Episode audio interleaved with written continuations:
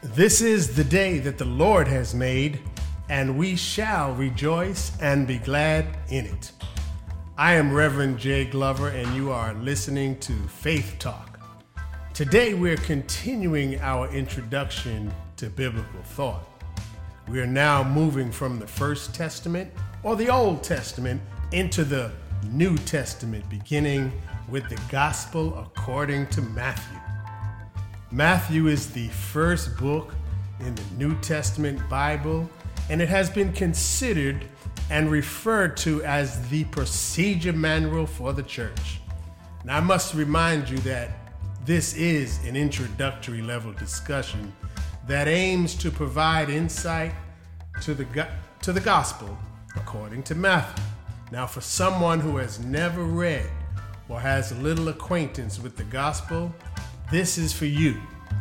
I want to let you know what you can find in this book. I want to let you know what you can expect. I'm not going to do a line by line theological analysis. I just want to tell you what's in the book. And my prayer is that you benefit in some way uh, from this introductory discussion. And I would ask that you please remember to visit the website www www.reverendjstewartglover.com, where you can contact me directly through email and voicemail. Uh, you can register to be a guest on the show. And you can also leave um, your comments on the episodes as well as comment on the blog posts. So let, let us begin, let us get started. The gospel, according to Matthew, has as its theme revealing Jesus Christ, the Son of God, as the Messiah. The writer's audience was primarily steeped in Jewish culture and religion, new converts to the Christian faith. The New Oxford Annotated Bible, the New Revised Standard Division version, declares that Matthew gospel was the most frequently employed by the early church. Why? Because its arrangement of the teachings of Jesus into five discourses that included the Sermon on the Mount made it easy to use for the instruction of recent converts. The Gospel of Matthew's inclusion of the birth narrative of Jesus, the ministry, the death, the burial, and resurrection of Jesus offers the reader with a, a comprehensive biographical shape to the life of Jesus as he walked the earth. So now it is in the very first chapter of the book of Matthew that we have an account of the genealogy of Jesus, the Messiah, the son of David, the son of Abraham. This genealogical tracking goes back to Abraham and leads us to the birth of Jesus. And as the first chapter continues to describe the birth narrative of Jesus, it explains that the mother of Jesus, Mary, had been engaged to Joseph. And before they were actually married, she was found to be with child. She was pregnant. The Bible says she was with child from the Holy Spirit. The Bible tells us that her husband Joseph was is, is described as being a righteous man and unwilling to her to expose her to public disgrace. And he planned to dismiss her quietly. And if you're asking yourself the question, why would he do that? Well, they weren't married and they had not known each other intimately, and Mary is now carrying a child. Joseph was taken back by this unexpected pregnancy. And he was ready, as the Bible says, to dismiss her quietly. But the Bible continues to inform us that when he had resolved to do so, that an angel of the Lord appeared to him and said, Joseph, son of David, do not be afraid to take Mary as your wife for the child conceived in her is from the Holy Spirit. He will be your son, and you are to name him Jesus, and he will save his people from their sins. And all of this took place to fulfill what had been spoken by the Lord through the prophet. Then this gospel, according to Matthew, quotes the words of the prophet and says, Look, the, the virgin shall conceive and bear a son, and they shall call, they shall name him Emmanuel, which means God is with us. So, in, in the writings of Matthew so far, we see the connection in the genealogical tracing back to Abraham. And now we have seen the, the birth of Jesus announced according to the in fulfillment of the prophet's words, the prophet Isaiah. So, for a, a Jewish audience, Jewish converts to Christianity, what the writer is doing is proving the fulfillment of the Jewish messianic expectations of the Messiah being fulfilled in Jesus the Christ. Now, the appearance of the angel, the words of the angel to Joseph assured him of this divine intervention, and Joseph decided not to leave Mary and he married her. Now, as all this was going on, there was a king who was unhappy to hear from wise men that a child would be born to be king of the Jews and a great ruler.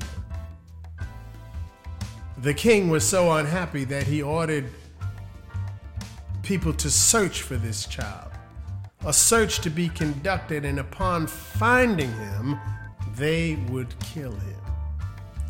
So Mary and Joseph fled into Egypt to escape this danger presented by the king. And then when the king finally died, they went to Israel.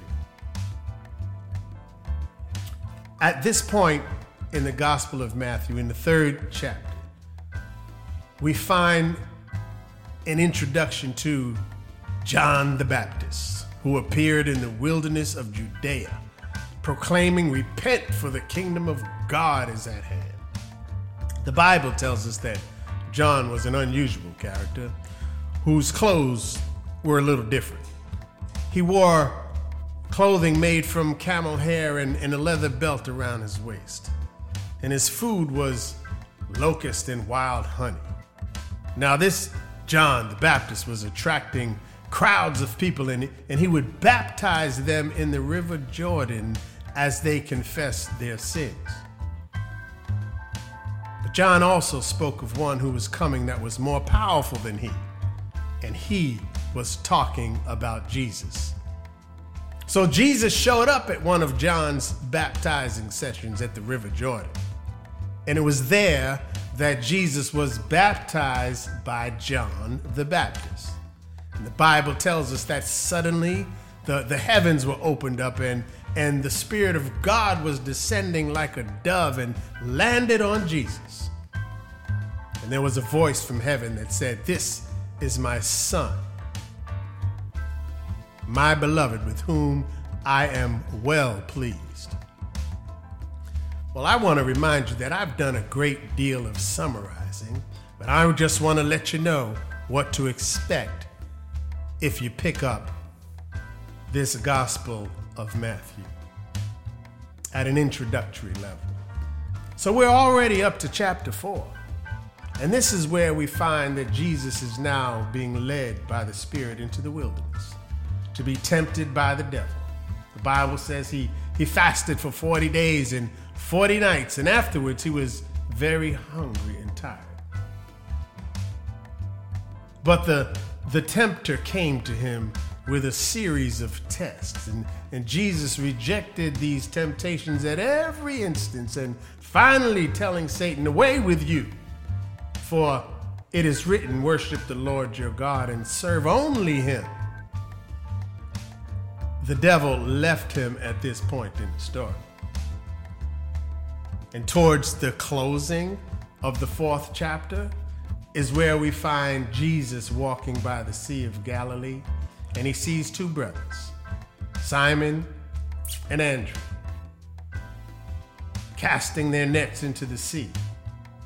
And he says to them, Follow me, and I'll make you fishers of, of men. And immediately the Bible says that they left their nets and they followed him immediately. So now we are at the point in the story in the ministry of Jesus where Jesus is beginning to gather his disciples and they follow him. This is certainly the beginning of the ministry of Jesus where he goes throughout Galilee teaching in the synagogues and pray, proclaiming the good news of the kingdom. He was curing the sick and every disease among the people. And all of this, because all of his activity, he was being recognized throughout the region. And people, so much so that people began to bring the sick to him. People with, with all sorts of sickness, disease, mental illness, physical illness. Great crowds began to follow Jesus. And we get to this great fifth chapter. I call it this great fifth chapter because it is where we find what is often referred to as the Sermon on the Mount. As a matter of fact, chapters 5, 6, and 7 continue with the teachings of Jesus.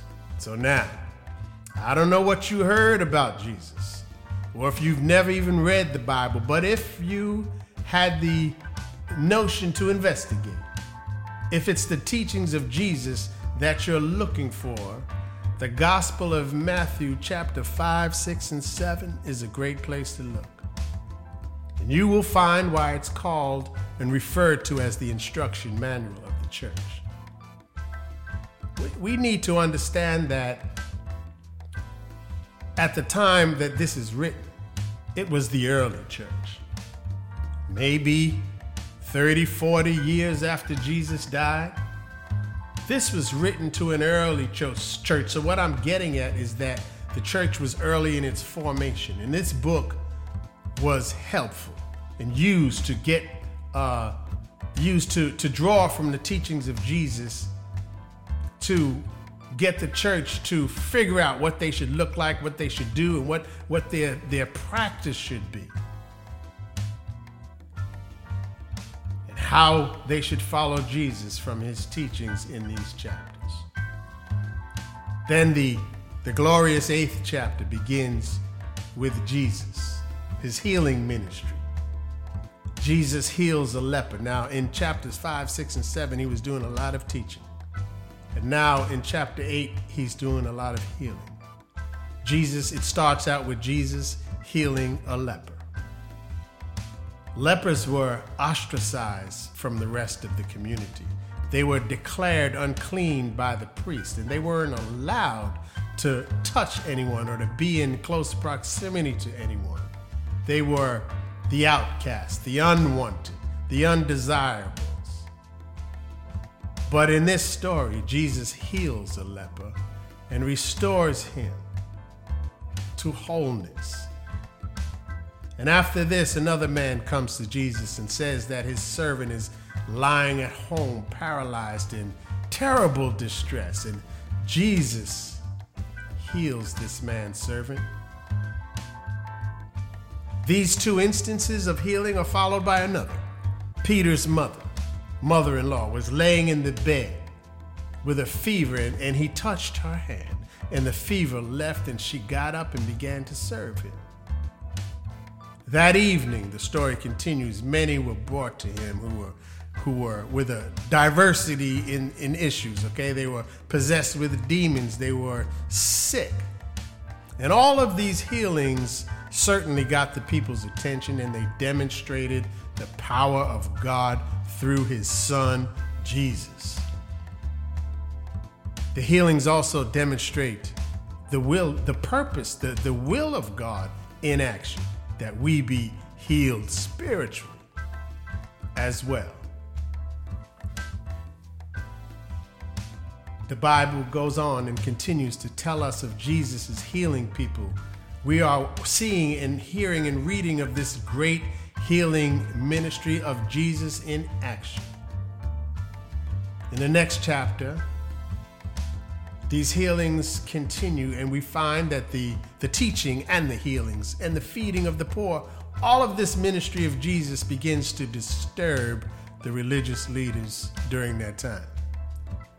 They were so disturbed, they were threatened that they began to question Jesus and his followers with questions like, why is he sitting with these ordinary people that, that are considered as sinners? They asked his, his followers, why does he sit and eat with tax collectors and sinners that are despised? And Jesus declared that he came to call not the righteous, but the, but the sick. Not the well, but those who are sick. So there are more stories of Jesus' healing ministry in action, his teaching ministry in action. So now, so far, we have seen in this Gospel of Matthew the genealogical tracking, tracing of Jesus all the way back to Abraham. We saw the birth narrative and you know that birth narrative reminds me of, of when uh, in the in the Old Testament when we did the book of Exodus how God heard the suffering of his people. And he said, I've heard my people and I've come down to rescue them. Well, now God comes down again in the person of Jesus the Christ. We call this the, the incarnation. So, yes, so we saw the birth narrative, we saw the, the baptism of Jesus, we saw Jesus tempted in the desert. Then you heard me talk briefly that we can find in this Gospel of Matthew Jesus calling his disciples. Jesus was being accused of false teaching by the religious leaders of the day. You heard me say that. They questioned his authority and his interpretation of the Jewish law and the scripture. They considered his teachings false. They considered him to be a false prophet. They cons- considered his teachings uh, uh, blasphemy and that he was, in fact, a heretic. So, as we continue to explore the contents of this Gospel of Matthew, we encounter a series of miracle stories. Jesus, the healing of the sick, and his great teaching ministry. So, again, if you, if you want to get a close look at the ministry of Jesus, this is a wonderful book to read so that you can come to know for yourself what it was that Jesus actually did. It's one thing for people to tell you about Jesus. And it's sometimes not good to draw all your conclusions based on what someone else has told you.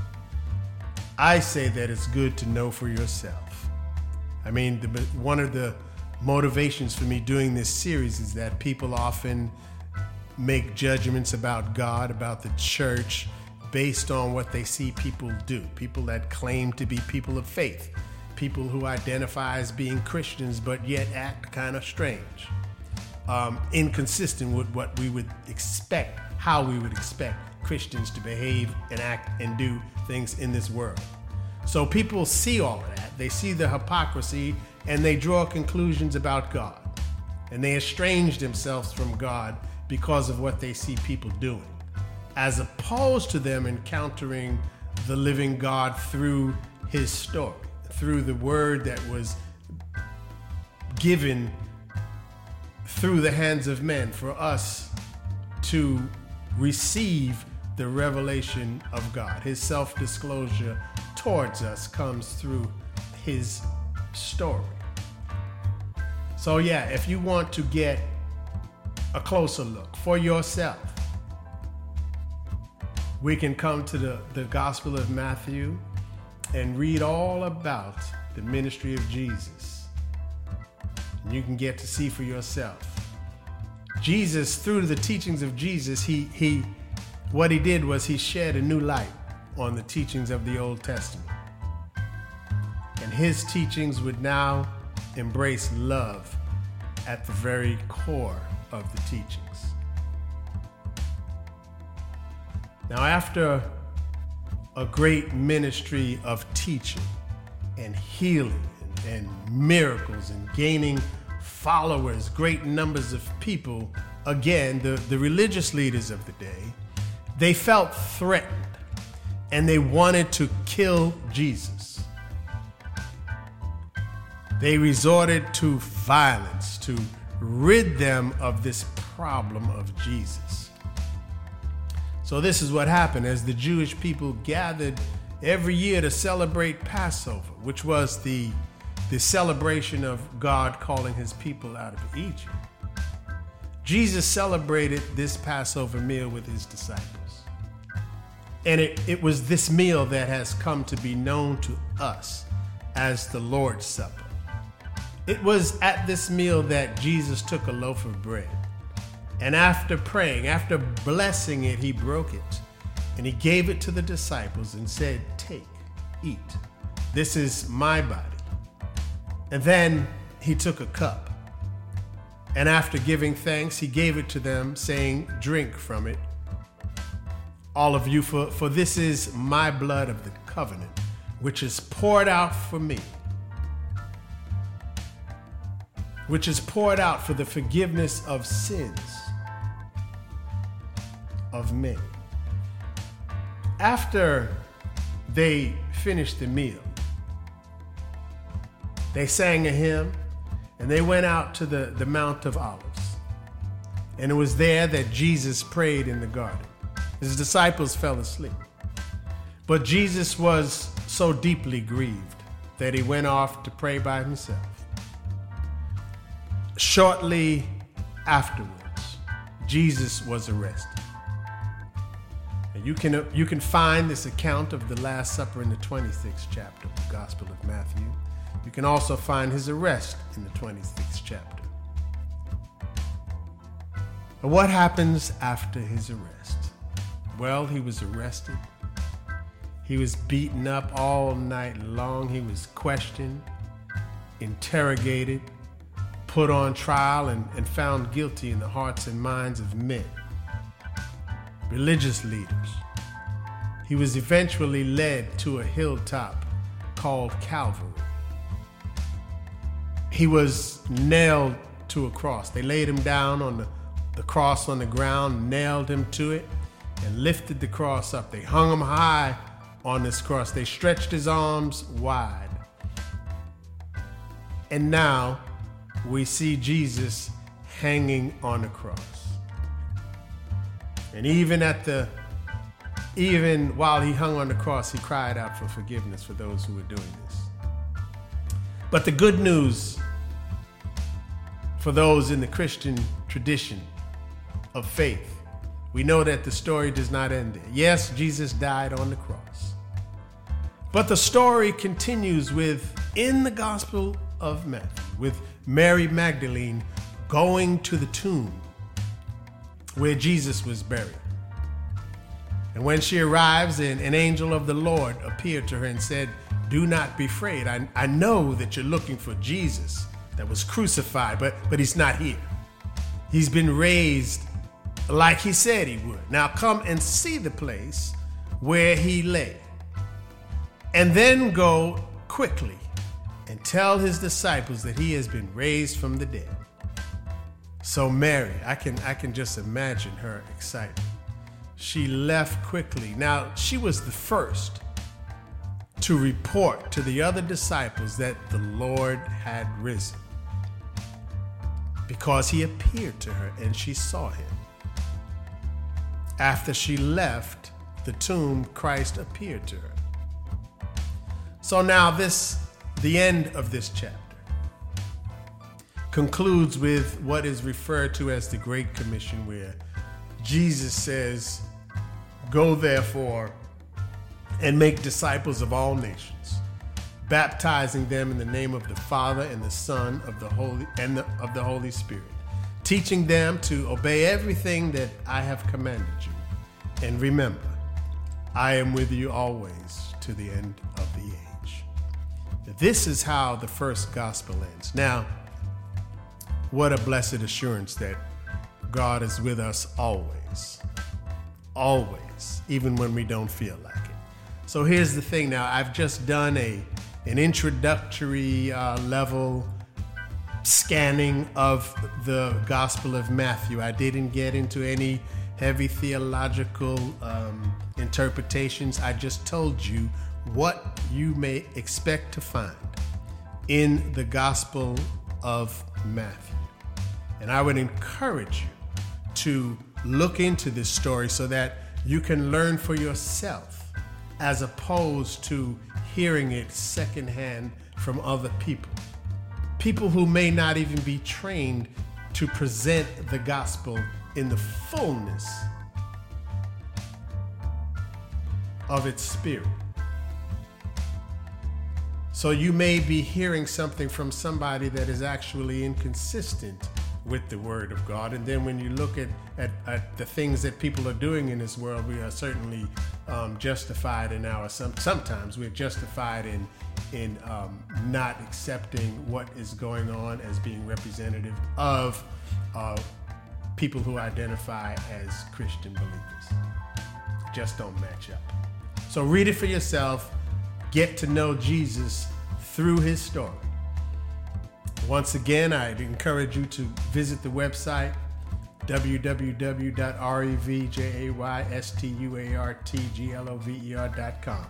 There you can make comments on these episodes. You can sign up as a register as a, as a guest on the show. You can leave your comments. You can uh, directly reach me through email, or you can even leave a voicemail on the website. I want to I want to thank the the people in Dublin, Ireland, who have um, consistently had an ear open to this website, and the Philippines and Singapore, um, and other places around the world, and, and the United States as well. I just want to thank you for for having a listening ear. My prayer is that you benefit somehow. God bless you. I will see you again or hear from you again uh, next week at the same time. God bless you.